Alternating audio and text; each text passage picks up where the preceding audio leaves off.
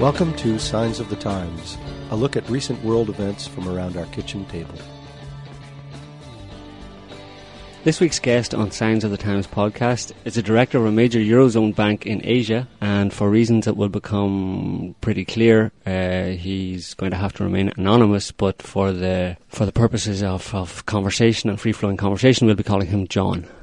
We've asked John to come on to the show this week to give us some of his uh, speculations and ideas about the personal wealth effects of the possible or potential impending worldwide economic collapse. We've been hearing on the internet and even in some of the mainstream press for quite a while now about the uh, the bad situation in the United States, the bad economic situation, and how the American economy is really running on empty. And people have been speculating on a crash now for the for the last year.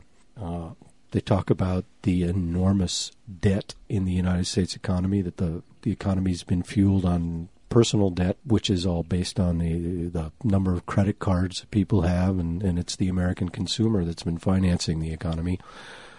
And it's interesting because, as Henry mentioned, we've been talking about this topic for, uh, well, over a year now, and it's only recently that the mainstream media uh, has begun to sort of hint that perhaps something isn't quite right uh, in the aftermath of uh, hurricanes Katrina and Rita. You know, you have the higher gas prices, and you have the housing bubble, and people are playing the uh, basically playing the housing market as if it was some sort of you know they're they're buying and selling houses if, as if they're tech stocks. And there have been some articles we've run on the Signs page about is this the next the next you know is this going to be like the dot com bust and and that sort of thing. And so all of a sudden we have you know, it's not just being discussed. Uh, the idea of, of that the economy might collapse. It's not something that's just being discussed in alternative media circles, but in the mainstream media circle. And of course, this can lead to a sort of self fulfilling prophecy where everyone starts talking about it, everybody freaks out, and the you know men behind the curtains pull the strings, and kaboom. Numerous alternative economic commentators have been talking about predicting an economic crash in the United States, and some were predicting it at the beginning of 2005, some in the second quarter, some in the third quarter, some in the the fourth quarter, and it hasn't come. And so, my first question to John is, what's propping up the economy? It's a very good question. I have to confess to start with that I was a person who was expecting a correction in housing prices way back in those dim, distant days of late 2003, early 2004. I was proved to be wrong. Part of uh, part of the uh, error that I had was that I believed that the markets were running on fundamentals, and I think it's very clear to anybody when you look at asset prices, and by that I mean, for, for the moment, residential property values, that uh, things are pretty much manipulated, and uh, we have to look at what is where is the source of this manipulation, and ultimately the source of the manipulation in property values has been easy access to credit 100% mortgages, very, very low transaction prices. When we then look at other markets, such as the stock market, we've got some very complex mechanisms that are used, market intervention mechanisms that are used to pump the market, prime certain stocks. You don't need to drive too many stocks high to drag the whole of the Dow and the FTSE index up.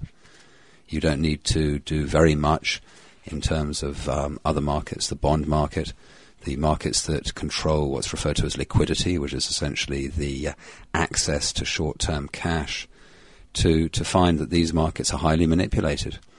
Uh, like any flowing mechanism, the issue is not to try and control the lake; it's to try and control the sluice gates at the dam. And if you can control the sluice gates at the dam, it doesn't matter how big the lake is.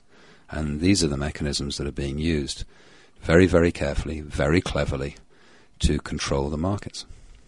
Well, I noticed there you slipped into your uh, vocabulary of a financial analyst when you talked about a correction in in housing prices, and it always I, I find this always uh, amusing to hear these kind of neutral terms being used to something that will mean uh, the ruin of people and and something that might set off an economic collapse.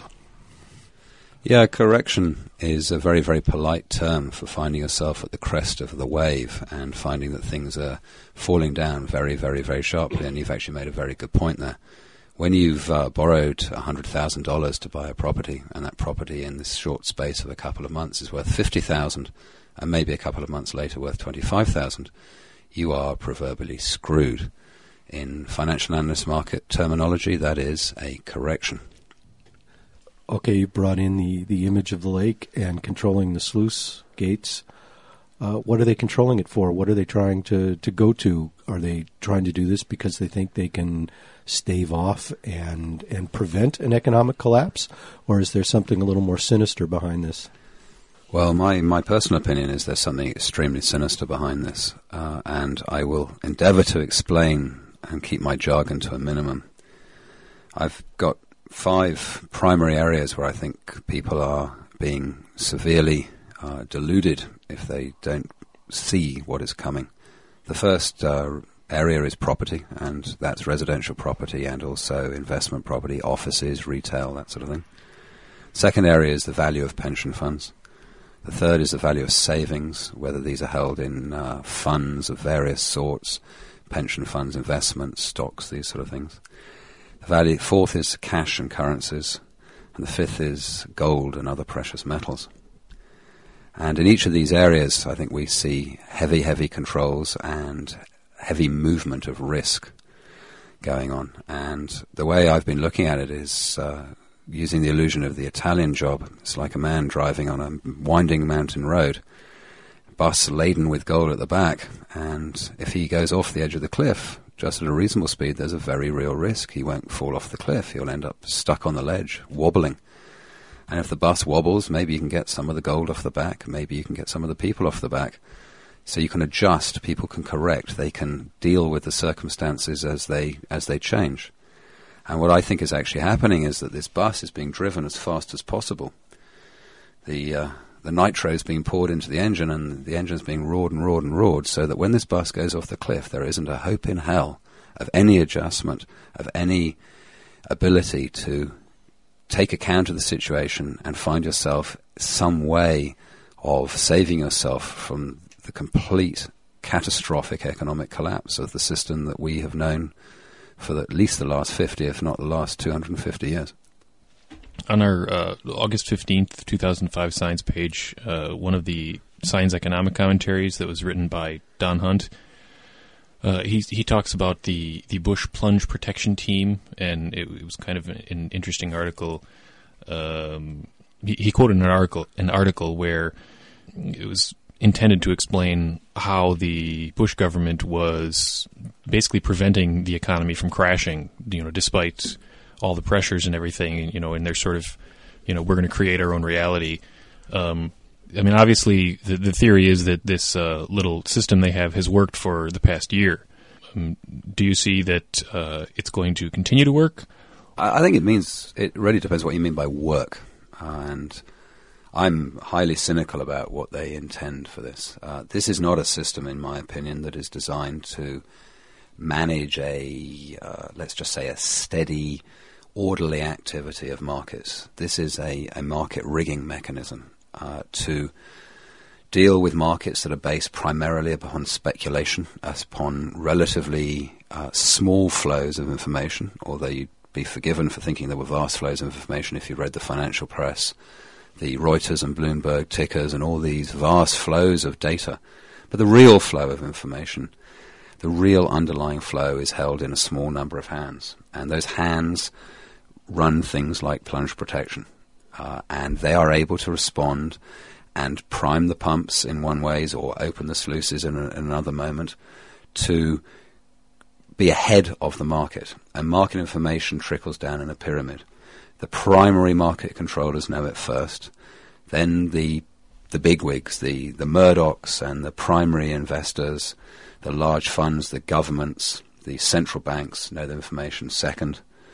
After that, the major investment funds know it, the major banks know it, and the individual investor whose personal wealth ultimately is uh, going to be evaporated is the very, very last person to know. And uh, an area where this is, is, is, very apparent is we, we can all look back with a very uh, good hindsight at what happened in the, the tech stock boom. We, we can see that these people were driving a market that was based entirely upon illusion. There was nothing there. Sure, there were a few little companies that made some quite funky software that did reasonably well. Uh, there were some companies that made some software that's extremely useful for internet trading and that sort of thing. But the reality was that there was more money ploughed into that market than was ever, ever going to be justified by any sort of economic boom.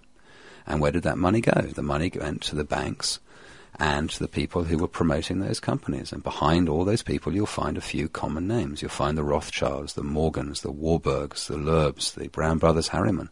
These are the same names that have been playing these markets for years and years and years.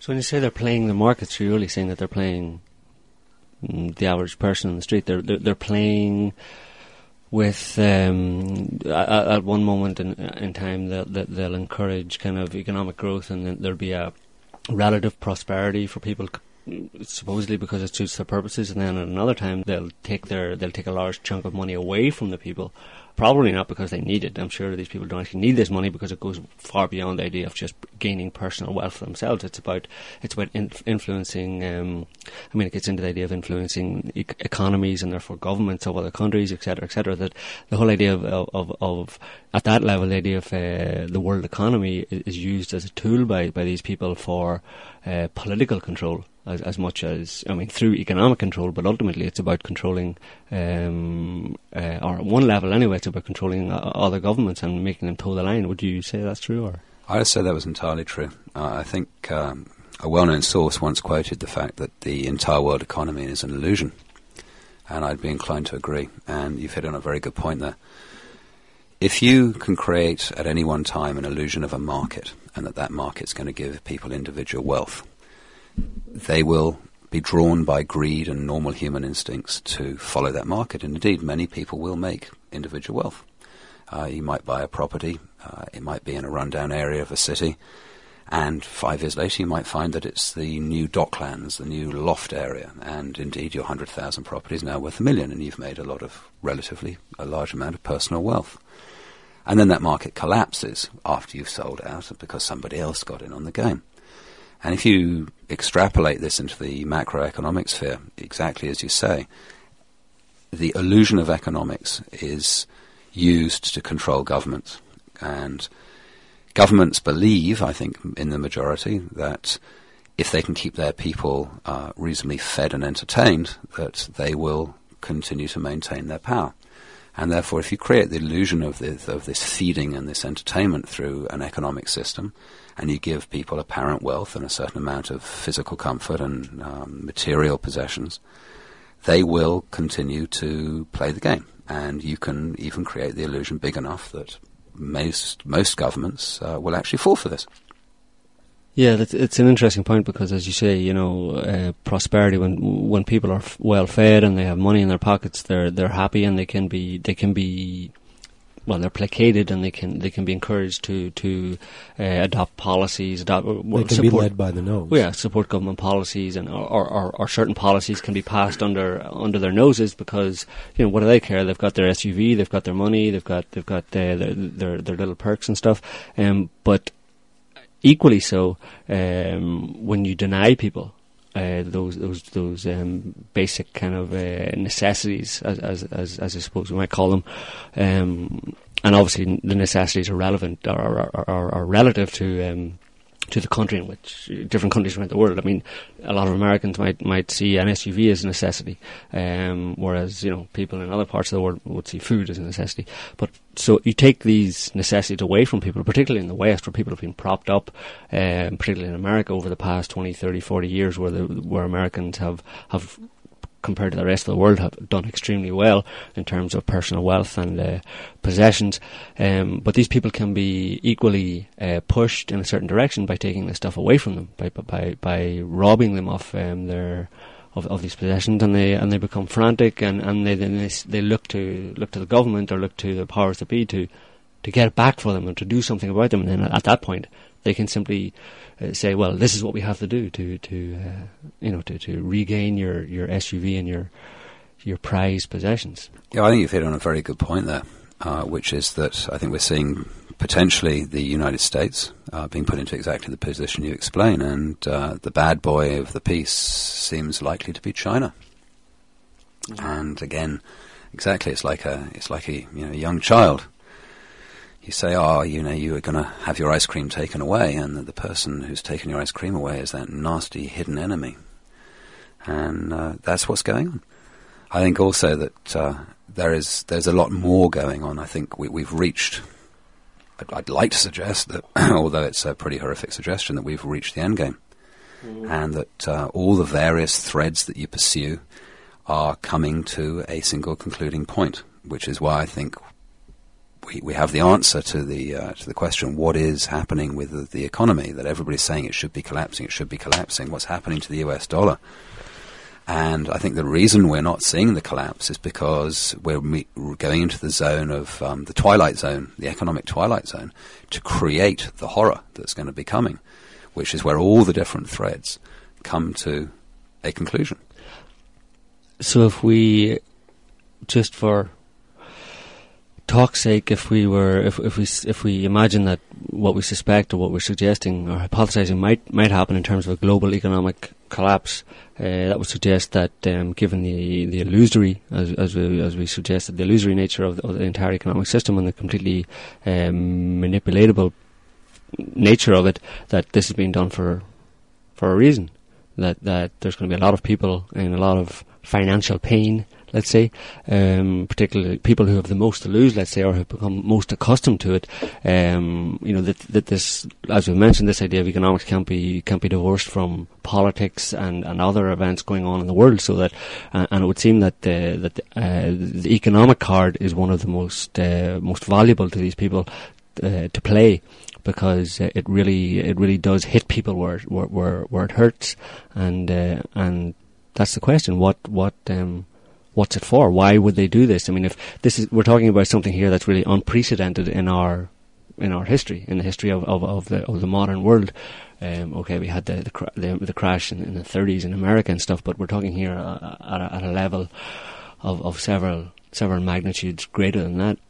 In your image of the bus that's being uh, driven and, and driven to be pushed over the cliff, and, and you've also mentioned the end game it sounds as if you're talking about a a future crash that's not just going to be a, a small crash, but something really, really major.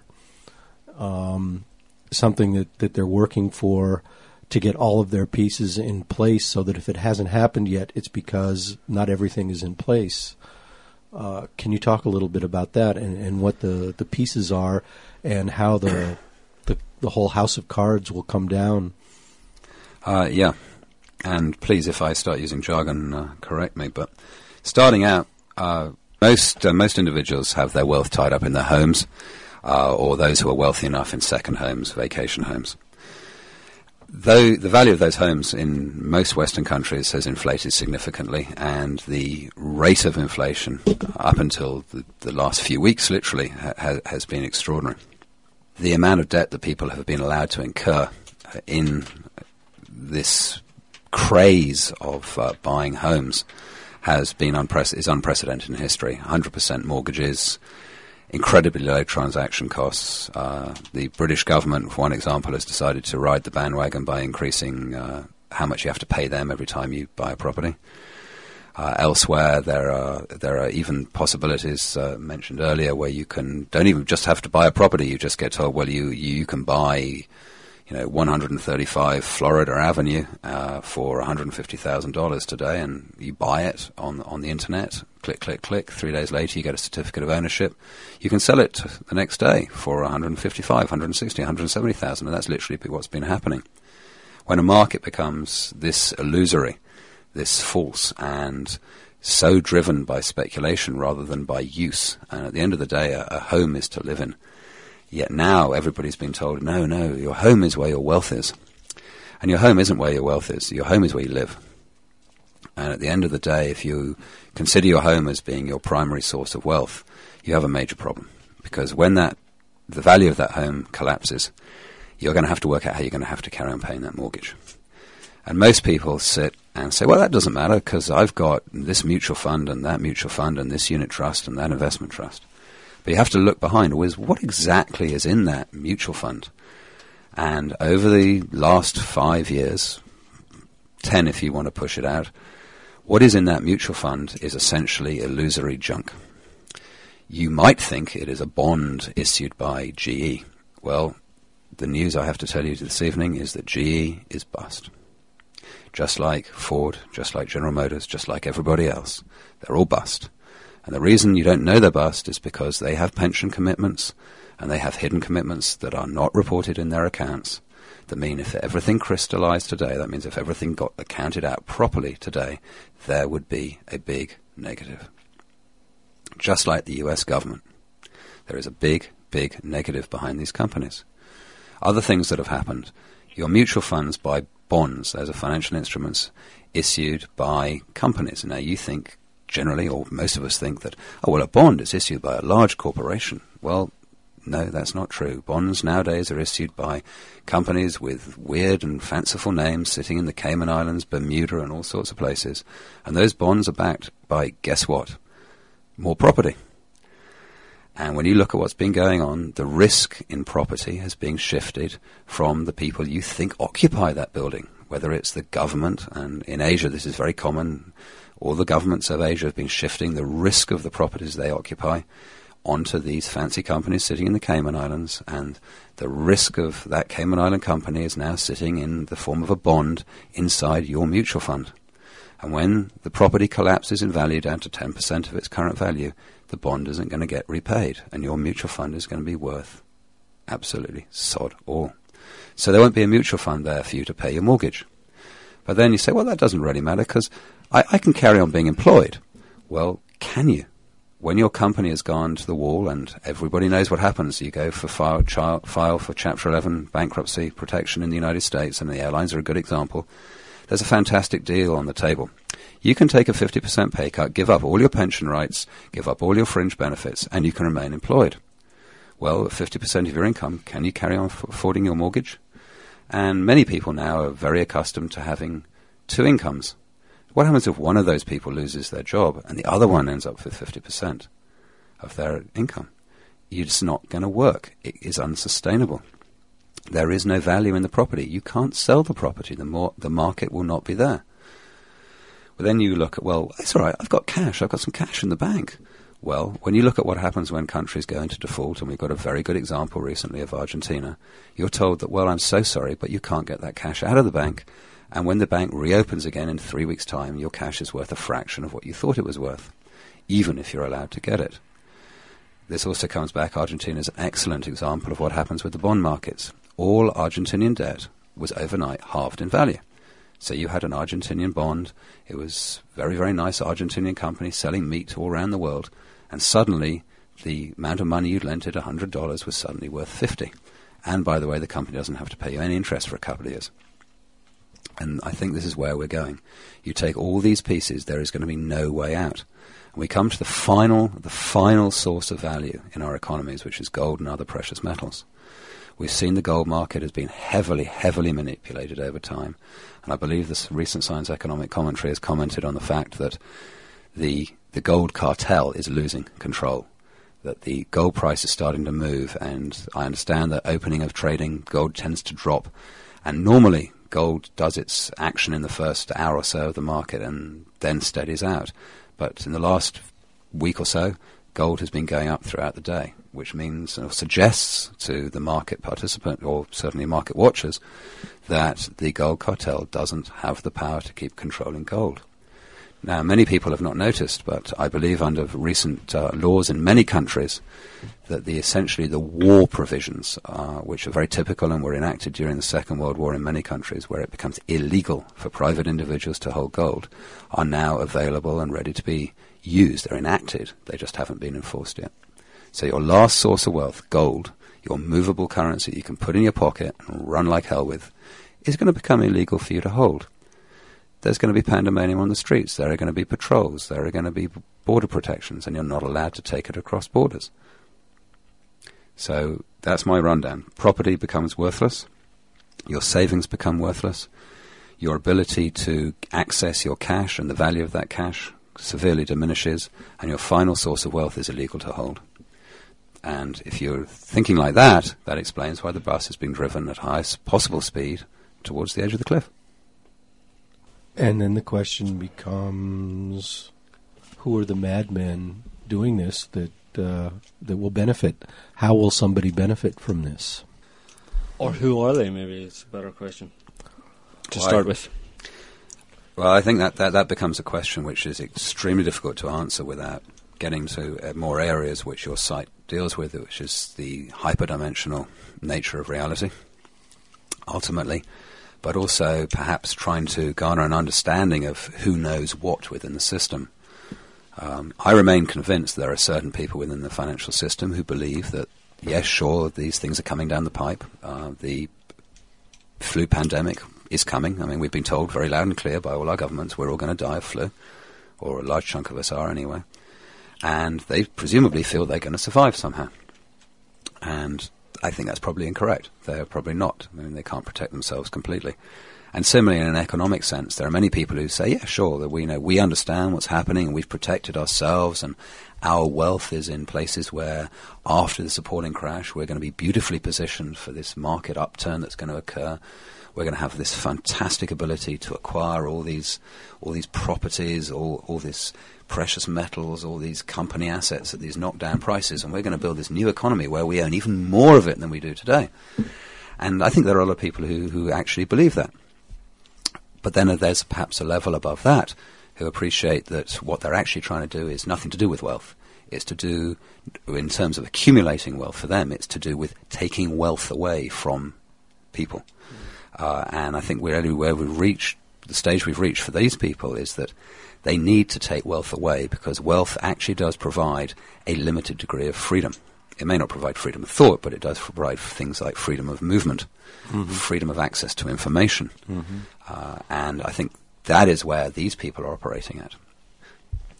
Well, it's it's interesting because um, it certainly seems that for a lot of people there's a, a significant degree of wishful thinking in, terms of this impending collapse or the state of the world in general. Um, quite a lot of people, particularly people who are already involved in, in the whole business of making money and um, or making a lot of money, they uh, they, they probably find it hard to really. Uh, to really accept the fact they're all going to lose, you know that there's not going to be many winners uh, out of this, uh, and it just it reminds me of an article that uh, I read today uh, about a group of people, or several, several investors, mainly from uh, North America, but uh, also from Europe, who were eyeing the the the Arctic and uh, as a as a potential money maker for them because they had figured that with the with global warming and, and the the ice shelves uh, melting, a lot of ports that were previously icebound that maybe are icebound but are in the, in, in the in the process of becoming unicebound will be opened up. Um, and that these people see this as, in terms of shipping and the, and the revenue from, from shipping coming in, they can get them at the minute at extremely low prices from Canada or from the Canadian government or, the American government or any other government uh, in the Arctic Circle there that uh, that that owns this this territory. Uh, they can snap them up, and then they see you know hundreds of millions of dollars coming in whenever this becomes uh, ice free, which is which is kind of uh, it's laughable, uh, but it's also slightly ridiculous in terms of uh, fact that these people really don't understand that if the ice shelf around the Arctic uh, melts, then that means that there's some serious implications for the world in general and the population on the planet. Uh, and the idea of uh, being being able to Business as usual. yeah, they, but the idea of being able to make money uh, when uh, there's a, a new ice age spreading across the entire planet or something like that is just ridiculous. But that's just that's an example of how how um, blinkered these people are and how, how corrupted I suppose they are by by this this idea of well of, of making money and of wealth and of, of, of personal gain. I mean, I can only agree with you. It seems to point to, at certain levels, certain people have a certain amount of knowledge, and they cling on to that knowledge. Uh, I mean, if I wouldn't personally be buying ports in the uh, Arctic Circle uh, to feed North America, because of course the major eastern seaboard ports of the United States will be underwater. Exactly. So you know, it is it is incredible wishful thinking. Scuba diving, maybe. I. Scuba, diving I mean, perhaps Under- um, undersea there'll be- monuments. There'll, there'll, there'll be some great surfing, Big waves, yeah. big waves. There'll be some big waves. There'll be some very interesting underwater worlds. Some great wrecks. Uh, there'll be some great wrecks. Absolutely, there won't be many fish. No. But you know, maybe that'll be the new thing. You know, the new World Trade Center building replacement can be viewed. You know, if you- Underwater. if you, 50 can, underwater, feet down, absolutely, fifty feet down. It's the closest thing you can get to in New York. Uh, you've described this enormous house of cards and how one thing leads to another property, pension funds, savings, uh, cash and currencies, and, and finally gold, and there being no real value behind uh, anybody's holdings. It, it brings to mind a couple of questions. One is what kind of time frame might this play out in? And I realize this is a highly speculative question and answer. And the other is uh, what will they be? How will this be experienced by by kind of the person on the street? Um, what should we be expecting? In terms of a time frame, I, I think the, the it would be obviously foolhardy to say whether it'll take place in a day, a week, a month, or whatever. I, I- think it, perhaps the thing to look at is is the time frame that facilitates what. And I think the time frame we're looking at is the time frame that creates enough civil commotion, enough disorder, perhaps enough death, to allow the powers that be to institute a completely new economic order to save us. Very much in the same way that we've had them saving us from the illusory terrorist threat, they're going to save us from a very, very, very real economic situation, albeit of their own making. And that I think what we'll see is enough confusion, enough shortage of food, enough shortage of fuel, uh, enough homelessness, because I, I do think that we will see people evicted from their homes. I do think we will see refugees, domestic refugees in countries, just enough to allow the governments to protect us from all these awful people that are starving, that are homeless, what have you.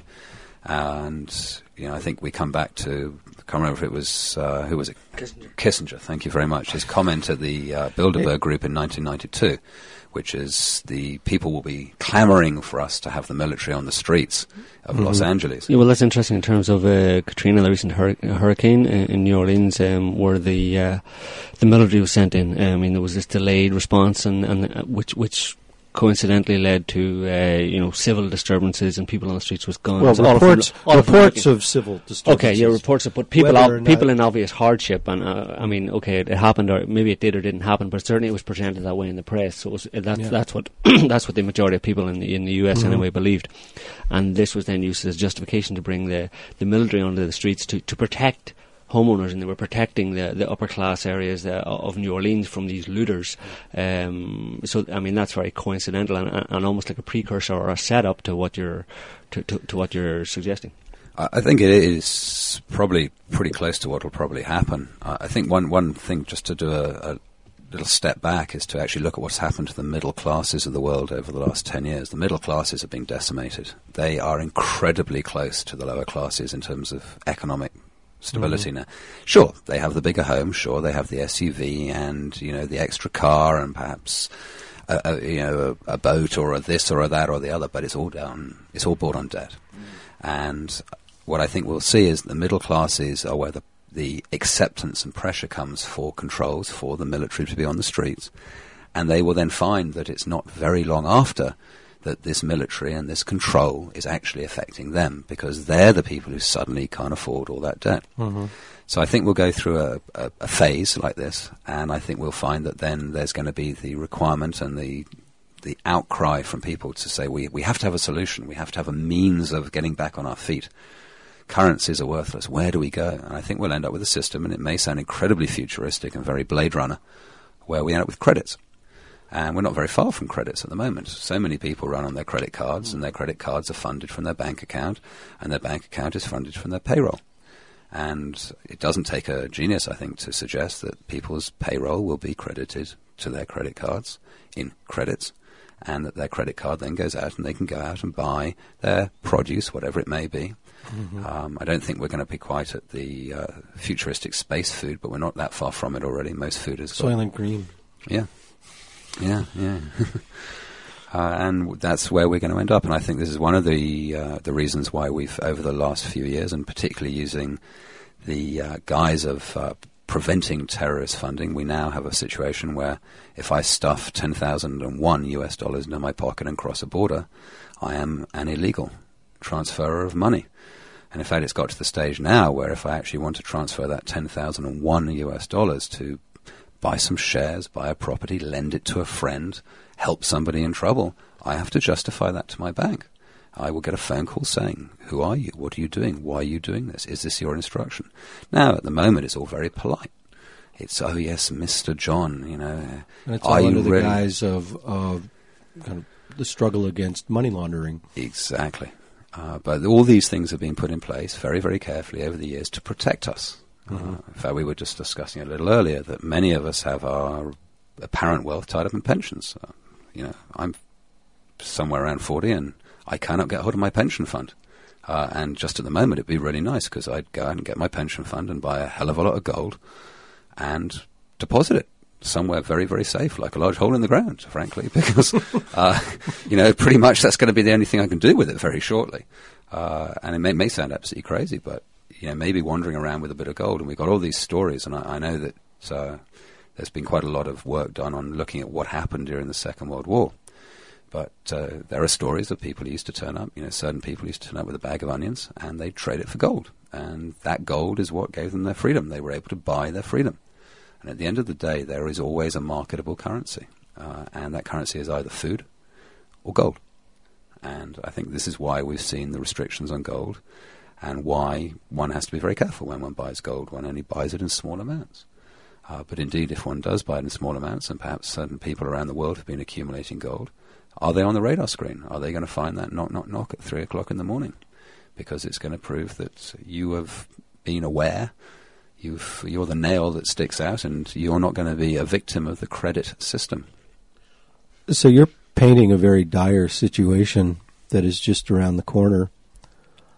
Um, it's pretty much in line with what we've been talking about on the Signs page. The question then is for our listeners what can they do? Is there any way of protecting themselves? Well, the C's always say that knowledge protects.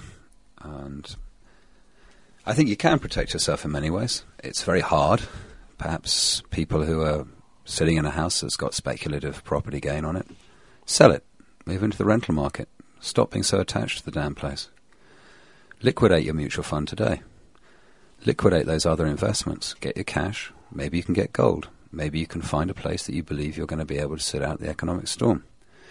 If you're sitting in the United States, you have my commiserations. I don't know what the hell you do if you're sitting in a country that's relatively free, somewhere in Europe maybe, other than the UK, you're probably going to be okay where you are, but you might want to make sure you've got your protections of wealth. If you're sitting in Australia, well, you've joined the UK and the United States. Uh, I'd be seriously thinking about a quick swim across the Tasman Sea or going north into Indonesia and maybe moving your wealth out.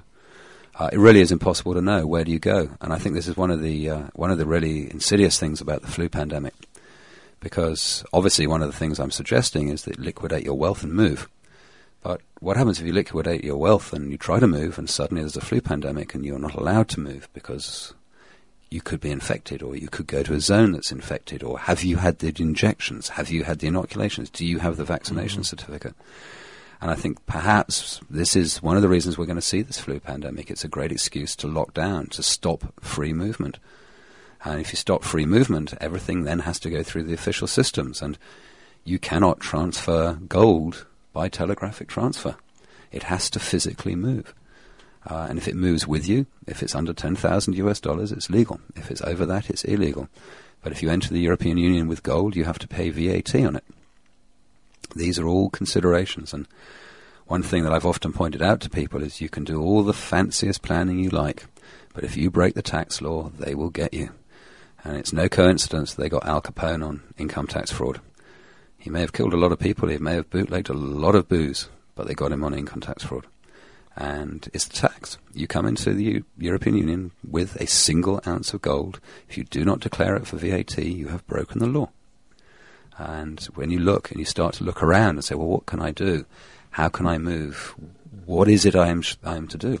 it's very difficult because they've put in a law, a restriction, all very reasonable at the time they were put in, to stop you doing things. So my suggestion would be to just look at your situation as rationally as you can, work out what you value in life, and try to put yourself in a position where you have the highest level of flexibility. Because everything I said this evening is highly speculative. I may be entirely wrong. Uh, in fact, in many ways, I, I hope I'm wrong. But if I'm even partly right, flexibility is going to be the key. Mm-hmm. And you're going to be flexible if you've got cash or gold. So, as, as Henry mentioned, the the picture that you're painting is a pretty dire one, uh, and you're not really given many uh, much hope for anyone to really to be able to beat the system and, and to, to survive with their shirt, as it were. But um, one of the things that we've espoused uh, over and over again for, for a number of years now is to um, to just watch the signs, to, to, to keep an eye on um, uh, to keep both eyes on, on what's going on in the world and to be in a, as good a position as possible to, to preempt what's coming down the pipe because um, the last thing any of us want to, want to do is to be in a position where we're caught unawares. Where, where we haven't uh, considered all options and looked at everything that's happening and uh, and seen the signs um, and get broadsided by them. You know, where we're left completely reeling and, and then we're, we're, we're trapped. So, in terms of the economic uh, collapse and, and all the other things, all the other tie-ins that seem to be um, going going along with that, as we say, I mean, the thing to do is to keep watching events, keep keep watching world events, keep reading the signs of the Times page, and other other news sites, uh, alternative news sites, and um, and face facts really because it's it's only through illusion and believing lies and illusion and holding on to our, our sacred cows about uh, about about what what's really happening on the planet and and, um, and and hoping against hope that things are going to turn out all right that we're really that I mean we we become the architects of our own destruction really. Um, it's time to face facts I think you're right and uh, certainly I, I, know that there's uh, quite a movement. I haven't come across any of them because I, I, don't go into the woods in America, but I understand there are people who believe that the best way to respond is to arm yourself to the teeth with uh, M60s and buy as much food and beer as you can and run away into the hills. And I have to say, I think that's com- again completely illusory and allowing yourself to become. Uh, if you like, just driven by the system, you become a, you remain a reaction machine.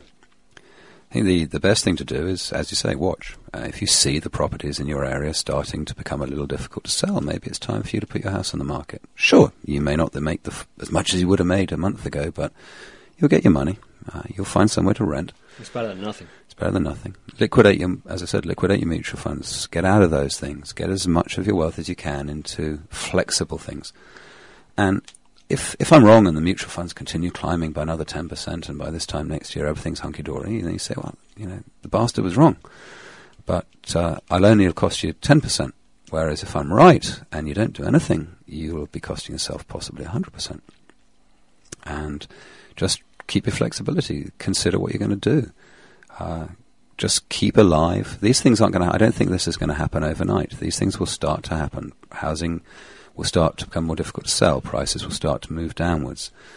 You'll see on the news various problems. Uh, you'll see on the news, alternative news sites, things like Signs of the Times. You'll see more and more information coming out that this is really starting to happen. And I think one of the things we have to be aware of is that they're going to try and hide it from us. Uh, there's going to be a lot of wonderful economic statistics that just tell us it's all hunky dory.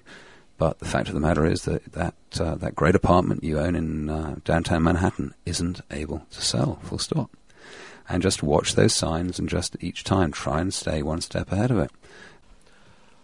I'm looking forward to a highly militarized future in order to control populations who are losing their, their life savings, their homes. Uh, we can see that the war on terror and 9 11 in some ways was the preparation for this to start putting the pieces in place to get the population to accept having soldiers on the streets. And when you start looking at it this way, it really does move things out of the realm of just human interference, and it does raise questions about who the real controllers are. We'll be coming back to this in future podcasts because this is the fundamental issue that, that we have in front of us. We are not the top of the food chain.